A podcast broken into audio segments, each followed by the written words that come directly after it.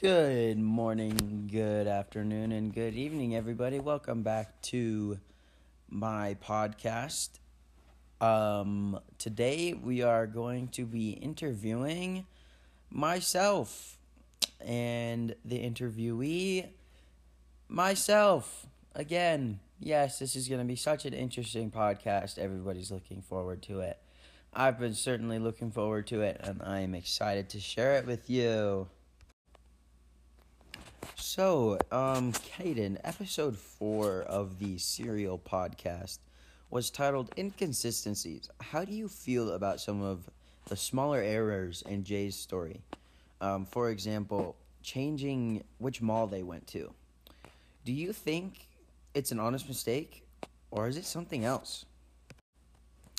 Um, yeah, thanks, Caden. That's a really great question. Um, I believe that Jay was trying to cover himself or maybe even Adnan in that situation. I, I think I don't think it was an honest mistake and I think he he really was trying to cover something up there and when we're talking about a situation such as murder like this, I don't I don't think that's acceptable. I think he needs to get his story straight and tell us the truth already. Interesting thoughts, Caden. Love to hear that. I have one more question for you. What about the major lies, like where he saw the body or whether or not he helped Adnan bury Hae? Why might Jay have changed his story with the police?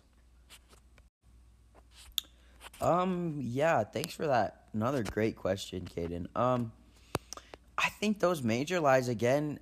I think he was trying to cover something up. I don't know what exactly he was trying to cover up, but when he lies about helping Adnan bury Hae, I think I think he did. And when that situation got stickier and stickier as it got more involved with the police, he realized that his ass was on the line and he needed to cover himself. So I think that he purposely lied to help save himself and throw Adnan under the bus.